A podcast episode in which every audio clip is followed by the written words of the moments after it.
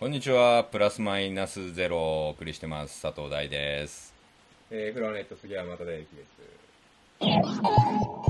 まあ、勉強の意味もあって、70年代のマカロニウエスタンをいっぱい見てるんですけど、まあ、ちょうどそういう夏のリメイクみたいなのもあったおかげで、いっぱいタイトルも出てたりして、あ、今？今、なんか、あの、何年かぶりの、まあ、なんて言うんでしょう、再評価みたいなのがあったりとかして。そうですね。ウエスタン。みたいなのそれでなんでかなとか思ったりとか、はい。まあそれでそういう昔の作品とかもいっぱい見てたんですけど、はい。あのこれ要するに拳銃バンバン撃ちまくって、ね。バンバン人が死んでるっていうのを、はい。まあちょうどねそれのノリで言うとタランティーノの,、うんあのグラインドハウスもまさにそういうノリのもので。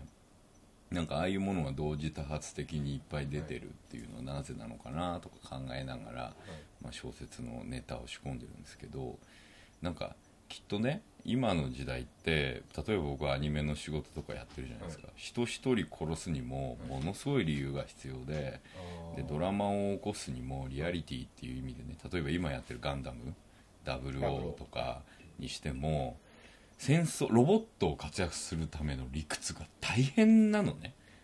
そっちの理由付けの方が。が大変で例えばあのなんだっけ武力のために戦争を戦争を止めるために戦争をはい。やる犯すことがいいのか悪いのかみたいなのが00のもうはいいきなしのテーマなのね、重いよみたいな。1話目からっていう。そう。で、まあ、確かにガンダムって最初のねファーストガンダム重かったし、まあ、重い部分もあったんだけど、でももうどんどんそこが特化ししてきちゃって、はい。今ってじゃあロボットものとか変身ヒーローものにしてもそうなんだけど戦う理由っていうやつがはい。すごいね。今気迫だからこそ考えなきゃいけなくてそういう部分がすごく足かせになってるんだなとは思って。俺なんかねちょうどすごいモラルっぽいものばっか書いてたのよ最近ですか？フリーダムとか、はい。テラエとか、はい。そうですね。すごいこう王道だし地球を大切にね、みたいな、はい。環境を大事にねみたいなところが割と根底にあるんですよちゃんと。それはフリーダムもそうだし、ねテラエはい。テラエなんかまさにそれがテーマなんだけどまあ70年代の匂いももちろんしつつそういうものを書いてた時に僕としてはね嘘くさいとまでは言わないけど面白いは面白いんだけどなんか揺り返しが来てて、はい悪い文章書きたいなみたいな。悪いことしたいなっていう。ちょうどなんかストレスを発散できるもの。うんだからチャンプルーをやってた時はすごい好きであれ悪いことできたんで、あれをやってる時にそのまあ広角があったり、はいまあエウレカやってる時にエルゴがあったりっていうバランスで言うと、フリーダムとテラエは割といいことを描いていくっていう部分が強かったんでなんか一回こう悪いことを描きたいなーっていうテーマがあってそれでジャンゴを引き受けたんね自分的には、はい。であとエロ小説っはい。て楽しそうだなーと。あと理由がないっていいなーとかもう何でもできる。そうそうそう。自分の好きなネタをこう当てはめてできていいなとかっていうのがあって、そういう意味でまあ自分的にはこれをやろうと思って。で今調べてて、はい。ですごい面白いなと思うのはやっぱり映画とか映像っていうのを作る上で悪いことってなかなかできなくなったなと思って。理由のない悪いことね。ああ、そのキャラクターの動きとかそう。行動、言葉に関して。も。うん、言葉遣いにしても。あの理由のない悪いことがカンフー映画とか例えばあのウエスタンカンフー映画、ホラー映画、まあ、何でもあったわけですけど今何でも理由がないとやっちゃいけないことがすごい多くてはい。でその理由を積むためにストーリーがあったりとかもしてすごくこう窮屈な部分もあってなんかそういうのじゃない部分でものを作れた時代はいいなと思ったら大体70年代はそういう作り方をしてるなと思って。で何か一つやらせたいと思ったことをに向かってやんなくちゃいけない。うん。だから一つぐらいしか悪いことができないんだよね。その悪いことっって楽しいことだからさ、はい。脚本書いてる上では。その、まあ、悪さする若い子供が悪さするとか若いお姉ちゃんが悪さするみたいなことっていうのは、物語の中ではいっぱい悪いことをするストーリーとかをなかなか作りづらく今もうなってて。それはまああのプロデューサーもそうだし見る方もそうなのかもしれないけどなんかこうふっと我に返っちゃうんだろうね。例えば戦争映画。うんプライベート・ライアンとかで、はい。バンバン人が死んでるのはみんな見れるわけ。あれはまあ正当な理由。で正当な理由があるとして見てでガンダムにしてもそうだって言った話はまさにそうで、ガンダムロボット1個動かすために、こう戦争っていうパッケージが必要になっちゃって、しかもロボット同士が戦争しなきゃいけないっていう昔そんな理由なのでマジンガー Z とかに マジンガーと同じサイズで化け物がいる理由とかないのよ。なんで？って思うじゃん。違う企画で作ってきたのになんで同じぐらいのサイズで戦うの？とかウルトラマンとかもそうだけど、怪獣がなぜそう。怪獣がなんでウルトラマンのサイズと同じぐらいで攻めてくんのかっていうね。理由ないですことともんねか考えちゃうでしょ？今だと。でエヴァとかだったらそういうわけじゃん。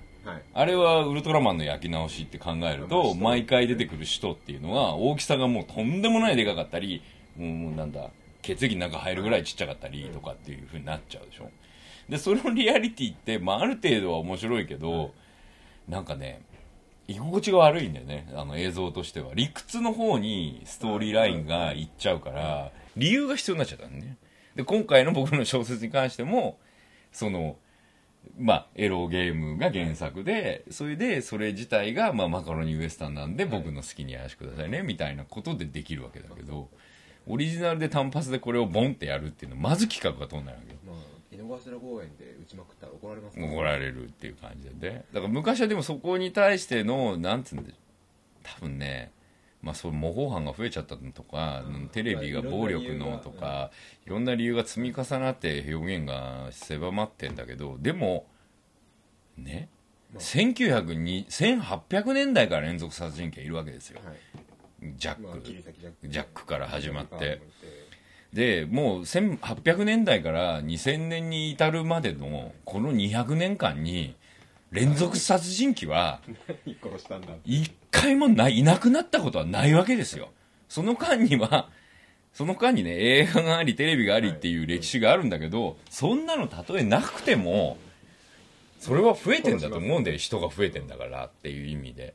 だから、その、まあ、やり玉に上がってるからこそ、その、規制がね、あったりもするんだけど、でも変ないじゃん。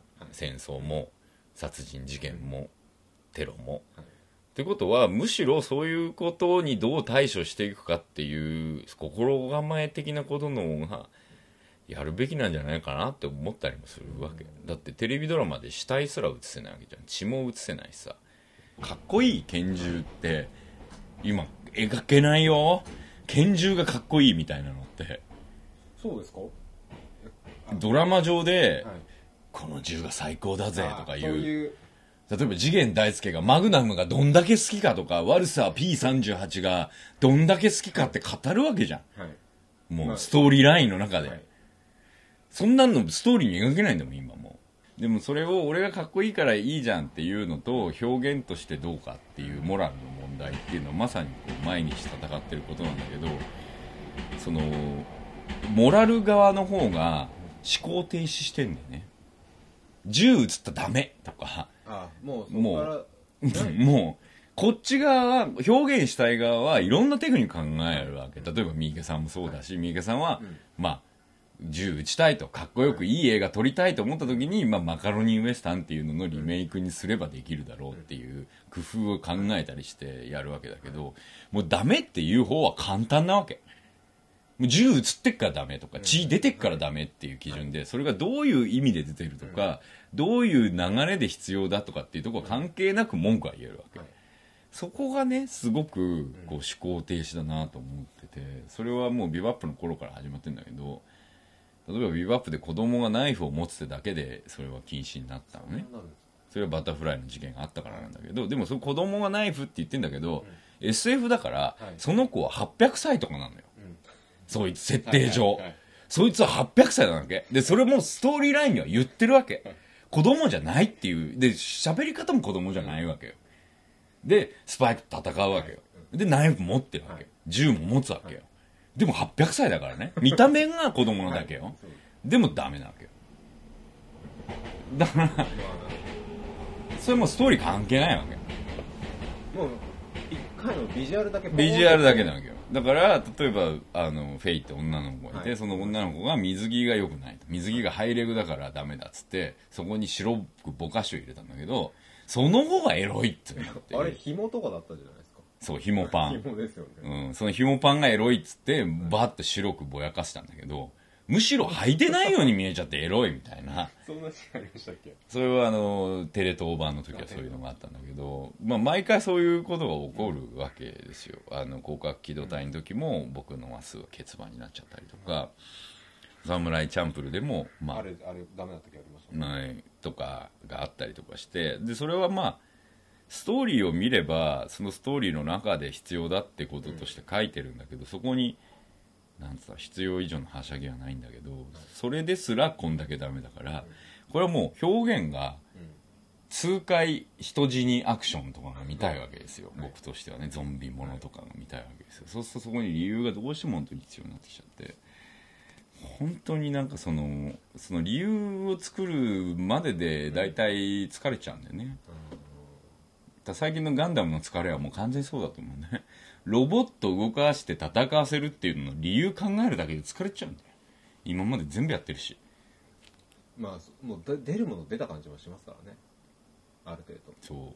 こんだけやってると。でプラス見てる方の人も頭が変に超えちゃってる部分と変になんで理屈っぽいとこがあるから、そこに対してこう言うのは後出しじゃんけんだから基本的に楽なわけで、これが出てるからダメこれが出てるからダメっていう部分でじゃあどうやってそれが出てても納得する風にって僕らは工夫しても内容を見てないから、もう出てるからダメってことになっちゃうと。そういうののこう繰り返しを最近こうストレスで感じてるわけですよ、例えばまあ、本当にフリーダムでそんなことやろうとは最初から思ってなくて戦争もテロも別にない世界観にしたかった理由は CM だからってことで。そういう節度と理由があってやってるものの中で例えば小説とか例えばこの、まあ、映画とかの中ではある程度表現の自由があるんだなってところでもうそれをやっていくしかないんだなっていうのが最近のこう気づきな最近ホラーとかでも人知らなくなりましたのもん、うん。昔ガンガン首切れたりとか。うん。スプラッターね。ありましたけど、うん。ないですよ。ないでもないのがクールだった時もあってそれがいいなとリングとかね螺旋とかああいう部分っていいなと思ったんだけどそれがなんかあれもその理由で血が表現できないからなるべくそういうんじゃないサイコホラーっていうか人間の心に入って精神的なホラーってことになったんだけどそしたら逆には全部そういうのになっちゃってまたつまんないみたいなところもあったりとかしてすごいそのバランスはすごい難しいなと。ドラとかでも人死ぬこと最近見ないですからね。ないない。野島君がやってたぐらいだよね。それも結構もう前ですもんね。そう。でねすごい不思議だなと思うのは人間がこう生きてる生活日本人っていう中で言うと人の生まれる時と死ぬ時がね家じゃないんですよ今って。病院でしょ？ああ最後は、うん、生まれる時も死ぬ時も病院でしょ、そうなってくるとあの人の生き死にを僕らは見ないんですよ。そうですね。もうよっぽど近しい人じゃないと見えない。そう。ということはそこに対しての免疫がないっていうことで,、でそこを笑ったり怒ったり泣いたりすることに対しての反応にすごいなんて言うんだろう不慣れな感じがみんなある。ああそれはありますね、うんまあ多分昔70年代も含めて多分ポロポロ人が死んだり 家で葬式があったり、まあ家で生まれたりとかね、して人間ってまあ血まみれで生まれて血まみれで死んでいくみたいな部分っていうのをもう分かった上でドラマを作っていたりするのとそんなの一生見ないで死んでいく、まあ人の血見たかったっつって人殺す子供がいるような時代の中でじゃあ血をどう見せるのかみたいなところはすごくセンシティブになるのは分かんだけどだとしたらもっと違うとこじゃねえかって規制する前に教育しないと本当に何も見えない世界になっちゃうよって。人だからリセットするんだって子供がねはい。信じられないけど4割ぐらいは人は死んでもリセットされるって思ってるっていう結果とか出るじゃん、あれって逆の意味で怖いと思うんだよね、まあそうですね。殺しても大丈夫だそうっていっていうだって西部劇死んだやつは蘇ってこないからさストーリーラインの中で。はい。少なくとも最低限その教育はできるわけよ。うんうんうんゲームはリセットされるじゃん、ん。そういう意味で言えばまた出てきまた出てくるっていう感覚になっちゃうのは分かるわけ。でも、えーだからそれが例えば映画の焼き直しだったりしたわけですよゲームとかがねだからそれで成立してたけど今ゲームから入っちゃって、ん。でテレビドラマも映画も人死にをえ演出しないというか演出できないってことになると人は人の死をどういうふうに勉強するんだろう。うん。みんながセカチュウみたいに死ねるわけじゃなくてもっと無様にとかもっとバカバカしくとかもっとコテットとかもっと笑えるように死んだりすることがいっぱいあるわけじゃん世の中に滑稽な死に様とか悲しい死に様とか。そういう死に様をその時代劇や西部劇っていうのはいろんな形で見せてくれてたと思うんだよ笑える死に方とか泣ける死に方とかバカバカしい死に方とかそういうのはいっぱい表現されててそんな中でまあ人間って死ぬよねみたいなことが、まあ、黒澤明の映画にしても岡本喜八の映画にしても表現されてたと思うんだけど今の映画ほんと死なないよで死ぬ時はもう大行にスペシャルに死ぬわけよ病気でうんもうそれだけがテーマみたいに死んでいくわけ。そう。めっちゃ長いのとか、みんながそんな風に死ねるわけねえじゃん。心臓病でパカって死ぬんだっつうのとか、癌になって何も言えねえでポロッと死ぬとか、大抵カッてなりますカよね。ッて死ぬっていうことをね、みんながみんな、あんなこう、さくちゃんとか言いながら、死ねるわけじゃねえじゃんっていう部分をちゃんと見せる意味でもそういう映画とかドラマって大事だったと思うのね。なんかそういうことすら表現できなくなっていくわけだし。でテレビゲームもじゃあ死を表現しないってことはリセットだけ表現することになるから、はいそうなるともうじゃあどこで人間は人間下手したらこう一生血を見ないで死んでいく子供がいたりするんじゃないかとかって。うん。まあ、普通にちょっと垂れるだけってそうん。の、どれだけここ切ったら出るんだって理解ができないと思うんですようんうんそれを見ることがいいとは言わない。よ、うん。見ないで済むことの幸せだとは思うけれどもそんなに世の中は甘くないわけじゃない。現実で。通り魔がいたり交通事故があったりして。でそういう時に慣れがないって逆になんかうんすごいこう危険な気はするんだよね。それが一生で一番スペシャルな出来事になっちゃうっていうさ、はいでも本当は人の生き死になんか毎日起こることで、なんか結構当たり前なんだけどでもなんかすごくなんつうんだろうヒステリックにものをダメに言う人が、なんだろう正義感を振りかざす感じっていうのが、すっごい居心地が悪いね、その例えば漫画を規制する動きにしてもさ、まあデスノートとかもそうですそうそうそうそう。でね。中国で問題。なうん。で今度ほらベルギーだっけ？はい。出ちゃったじゃん、ね。本当に出ちゃう。それバカがいるからさまあ規制がまた始まっちゃうわけだけどでもねバカはね漫画がなくてもバカをすると思うよ俺は。まあそうでしょうね。その。だって少なくとも1888年に漫画はねえしゲームもないからね。でも連続殺人鬼はゲームのように人を殺してたから、むしろほっといたってやるんだと思うね。でさ映画の前に刃物もあるわけじゃん。まあそうですね。家に帰れば刃物はあります。そう。だし歴史的にもさ、映画が歴史としてゲームや映画が始まる前から刃物も銃も人間もいるわけで絶対そんな理由で人は殺さないしさ、まあいるのかな？わかんないやいるのかもしれない。俺の知らないところでもう本の通りに行きたい人たちがいっぱいいるのかもしれない。本の通りにやりたいのかもしれない。本で見た通りに殺したい。殺したいのかもしれない。だから本当にねびっくりするわけ。ガス自殺が流行っ流行るんだよ。練炭が一人やったらもうあと後追いのように30人ぐらい練炭で死ぬんだよ。まあでそうですよね。あの一人子供が斧を持って殺したら違う子供が違う場所で斧持って殺すんだよバカじゃんと思うよ。あ勉強しちゃったみたいな。真似かよみたいなさ。まあじそうですよね。まあそういう例も一応あるにはある。いやほとんどがそうでさ金属バットも一回貼ったらみんな金属バットになっちゃうしさあの時期。えそれってあの僕が子供の頃ねうん金属バットで受験が嫌だっつってぶん殴っちゃった後金属バットといえば親殺しみたいな。でもその後に、うん。あの34年前にあのうん。あったじゃないですかアニメで。バットでガンガン人殴っていくやつ。ああコンさんのやつね。そうん。あれでもあの後は別に特に何もなかったですよね。うーんあったのかな。うーん分からん。いやっていうかね。ないよ別にそれ見たって。うん。だって別に映画があるから金属バットが生まれたわけじゃねえもん、映画はある種の人間の時代を今のミラーリングをしてるだけでさ、はい。僕らにしても今戦争と殺人がいっぱいあるから、うん。テーマとして描かざるを得ないだけで別に本当にカメハメ派だよみたいなね世界だったとするよ。世の中が。雨が降ったらお休みでみたいな世の中だったらそういう表現するよ俺もっていう。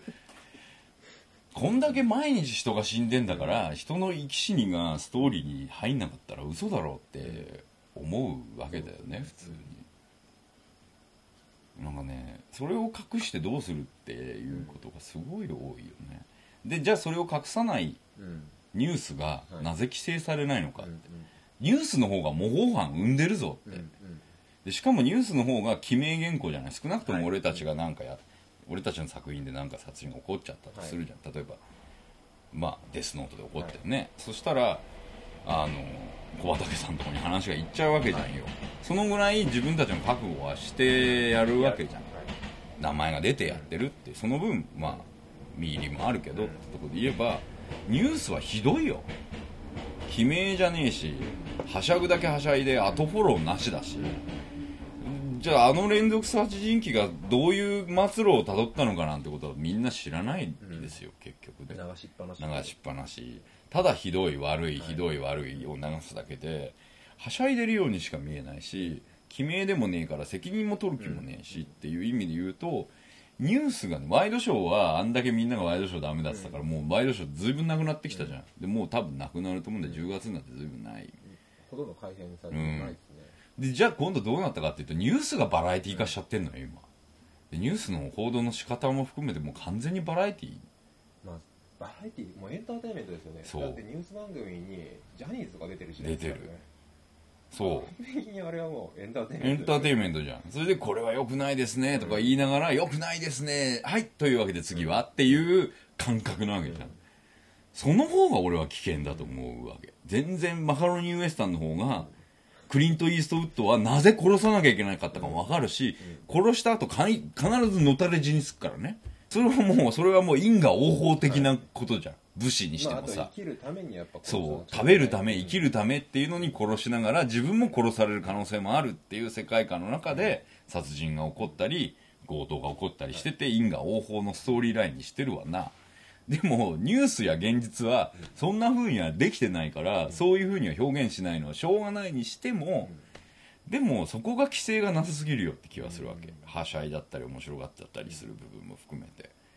じゃあじゃあニュースに規制があった方がいいのかっていうとない方がいいと思うわけ。はい。だとしたらドラマにも規制すんなっていうのが俺には思う。ニュースが無規制なんだとしたらはい、ドラマの規制ってなんだっていう感じがするわけ。絶対的にニュース見てる人の方が多いね。多い。し模倣犯を生んでるじゃあ例えばテレビでね女の子が殺人鬼の子がねあの本を見ましたと、はい。確かにその本を見たんだろうけどでもねその本をうを読むまでに彼女が何を見てたのかっていうことをよく考えれば絶対榊原生徒とか、うんそれに付随するバタフライナイフとか宮崎。宮崎勉とかそっちの方が影響がでかいはずなわけ。だってそれによって多重人格サイコや、あのデスノートは生まれてんだから。ああいう事件がなかったらああいう漫画は生まれないわけよ。榊原生徒がいなかったら多重人格サイコもライアーゲームもあのデスノートも生まれてないよ絶対。ゲーム感覚だって殺人鬼が言い出したのは殺人鬼の方が先なんだからゾディアックとかも含めて。はい。そう。でそれ考えるとそれを報道してるニュースの影響の方がでかいってことをニュースは報道絶対しないじゃん。そうですね。でもドラマが悪いゲームが悪いって報道はバンバンするじゃんニュースは。それって何なのって思うわけ。まあ、ニュースの方がしかも詳細ですからね。そう。ディティールがね。じゃあ斧買おうとか。そうそうどこでここで買いましたまで言っちゃううん。しじゃあヒ素買おうとか。ああヒ素で死ぬんだとか。でじゃあそれが再犯防止っていう大義名分があるんだとしたらじゃあドラマの方だって人が死んだ時の人間の準備をしてるんですとか、人が殺された時自分が無様に死ぬ時のこういうことも人生にはありえるんだなっていう因果応報を一つ表現してるんだとはい。言えるわけですよ僕らもなんかすごく一方的な感じがしちゃうのね。うん。エンターテインメントの表現が規制されてて世の中の表現は規制されてない、はい。それは世の中で起こってるからうん。という理由だとするならばエンターテインメントも世の中に起こってるからドラマができてるだけでそれ以上でもそれ以下でもないはずなんでね。なんかだからすごくこう偏ったなんだろう表現をしてる倫理観みたいなのがあってすごく気持ち悪いなと思うんですよ雨すごい降ってきちゃったね。いやー重い話だったね。割と今日はディープな社会派の。うん。こういう時も10回に1回ぐらいあるね。周期的に来るんだよね。い自分の多分怒りが。年に1回から。いやもうなんせ本屋でね拳銃の本がないだよ そこに怒りが。最初にそこにまず思った。わけマカロニウエスタンものの小説を書かなきゃ。調べなきゃ。資料がねえなーって。映画には資料あるけど。本にはないなーって。なんでだろう？なんでだろう？あ当たり前だ。こんだけ規制してんだ。ありがとうございます